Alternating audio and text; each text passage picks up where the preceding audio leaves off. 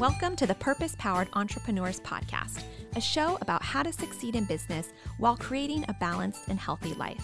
I'm Ashlynn Cubbison, an entrepreneur who went from successful real estate broker to published author, all while running three businesses. And I'm Lindsay Young, the founder of Lindsay Lives Well, a holistic nutrition and lifestyle brand, NSCA strength and conditioning specialist, and ITN nutrition coach. If you're an ambitious dreamer, get ready for some simple and actionable strategies Hey, welcome back to the Purpose Powered Entrepreneurs Podcast. We are so grateful that you are here. If you're loving our podcast, please hit the subscribe button and leave us a review. This helps us to continue to make quality content for you and your business. I second that. Please leave us a review. It really encourages Lindsay and I, and we read each one that comes in. Okay, enough of that now. Let's dive into today's topic. There's a lot of information out there online that teaches entrepreneurs how to come up with content ideas. But what I found is there isn't a ton of info on how you can confirm if your content ideas are any good. And let's face it, nobody wants to waste their time and just spin their wheels creating content that nobody wants to read, see, or hear, especially when it comes to long form content. Yes, I totally agree with you. I can't stand wasting time. I think it's the Enneagram 3 in me. Um, but sometimes it's difficult to know what content will actually resonate with your audience or grow your audience. Um, and before we move into Ashlynn's tips on how to validate your content ideas, I want to say if you're listening and you don't currently make long form content, make sure you go back and check out episode number 20, where Ashlynn and I talk about the top benefits of creating long form content. So, okay, Ashlynn, let's hit us with your tips. All right. I only have two today, which feels like a really like quick and to the point episode, which I'm kind of digging. So, two of my favorite tips for validating content ideas. You guys ready? Here we go. The first one is um, more of a hack I think, than anything else. But it's been like super useful in my life and in my business because I used to really struggle with making sure I was making the right content. So I personally use this tool whenever I'm getting ready to repurpose any of my content that I have intention of monetizing because the last thing I want to do is put in a bunch of work and repurpose some of my content to try to sell it when it's something that nobody wants or I also always do this if I'm making a keynote speech because I don't want to create a speech that nobody wants to hear. So, are you ready to hear this hacker tool? I feel like I'm really building it up now. You really are building it up, and I'm very excited about this because this is something that I have never, I mean, I've certainly struggled with content ideas, but I have never thought about it with this through this lens. So please teach me. All right. So I use Keywords Everywhere. Keywords Everywhere is a browser add on and it shows you monthly search volume. So it shows you how many people are searching for those keywords or those phrases in that month. And it really takes all of the guesswork out of which content is desirable content for you to create in your business and which content you're more likely to be able to earn money from. I have literally never heard of this before. So, okay, keywords everywhere. It's a browser add on. How does it work? So, yes, it is a browser add on. It only works on Firefox or Chrome. So, I actually have mine installed on Firefox because I typically work using Safari. And so, I specifically open up Firefox and only use utilize this tool when I'm validating my content ideas. So what you'll do is they have great tutorials. You can just go to I don't know what the website is. It's probably keywordseverywhere.com. You go there and they have great um, videos to show you exactly how to install it and then once you have it installed, you can open up YouTube or Google. And these are the two places that I, I use the most when I'm validating my content ideas because those are two places that people go to to search for topics. That's where they're going to ask their questions is YouTube, Google, any type of search engine.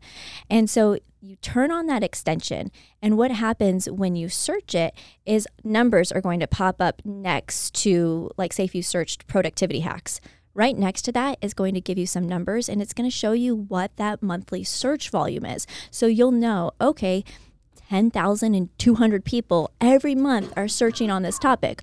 Or if you type something in and it's like 50 50 searches, then you're like, okay, how else could I word this? Am I not asking it correctly?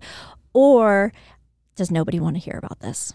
That is so interesting. Okay, so I feel like this is so sneaky. like really getting insight into what people are wanting to learn about and hear about and read about um, and what they're searching. That's so cool. Okay, so in your opinion, what's a good enough search volume to validate your content idea? So whenever I tell anybody about this, that's the first question. Is they like want me to give them that magic number? Like, do I need to have 5,000 people searching for it? How many? And it's a question an answer that does not answer your question in any way because it really is going to depend on your your niche, your industry because for instance, Lindsay, she does something that people search all the time for. And so what I would really encourage on her, especially if she was trying to rank higher somewhere in her content, especially if say she had a YouTube channel, you want to think, okay, what is something specific that I teach, but how can I even niche it down further? So get a really, really specific keyword, and then she's going to show up more on there. And you don't necessarily want to teach something that has like a million search views because then that means there's so much information out there that you might get lost in all of that. So it's going to really depend on you, your business, and just play around with using different keywords. There really isn't a magic number for me with productivity, like and time blocking and batching. Surprisingly, my search volume is much lower than a lot of other industries, but it's very specific to who I'm trying to reach. So I go for anything that has like a few thousand views a month is great for me and it's I know that that is content that I should be creating.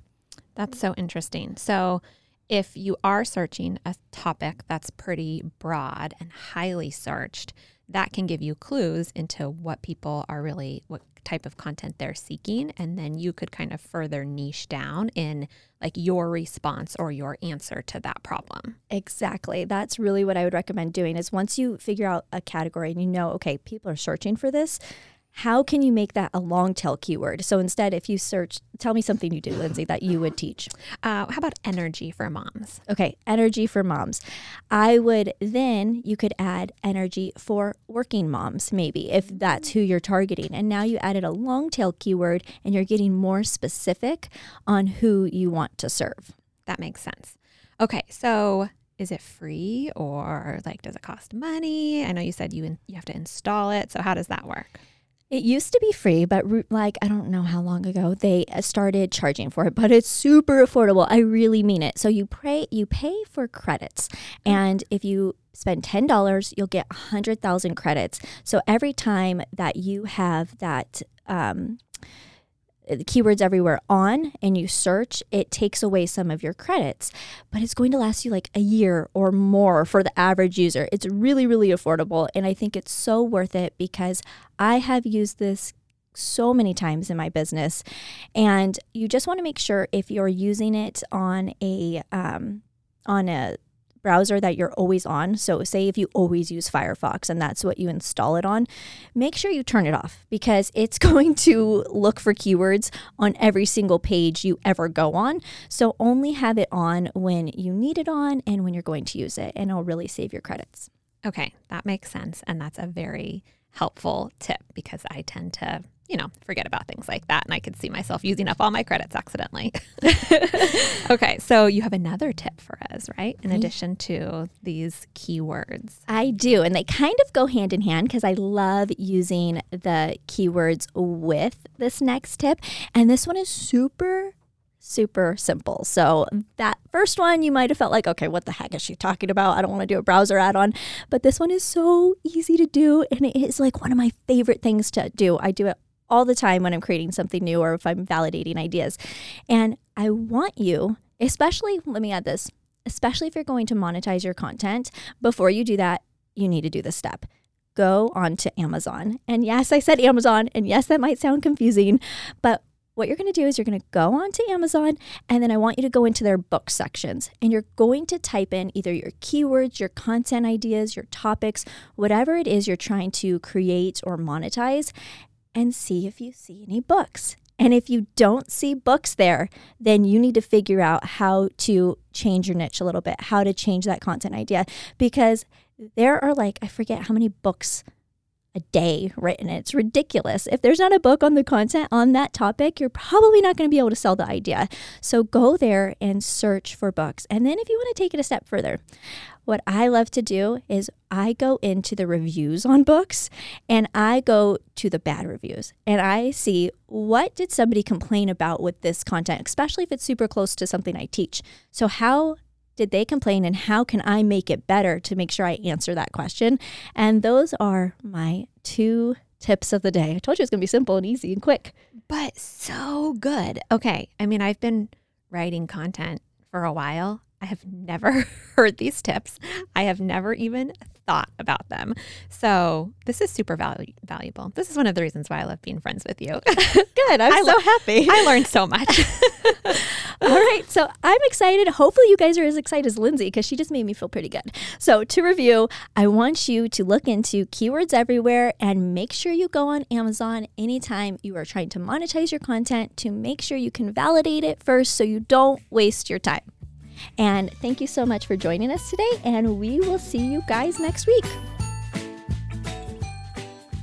If you enjoyed this episode, it would mean the world to us if you subscribe and take just 30 seconds out of your day to leave us a positive review.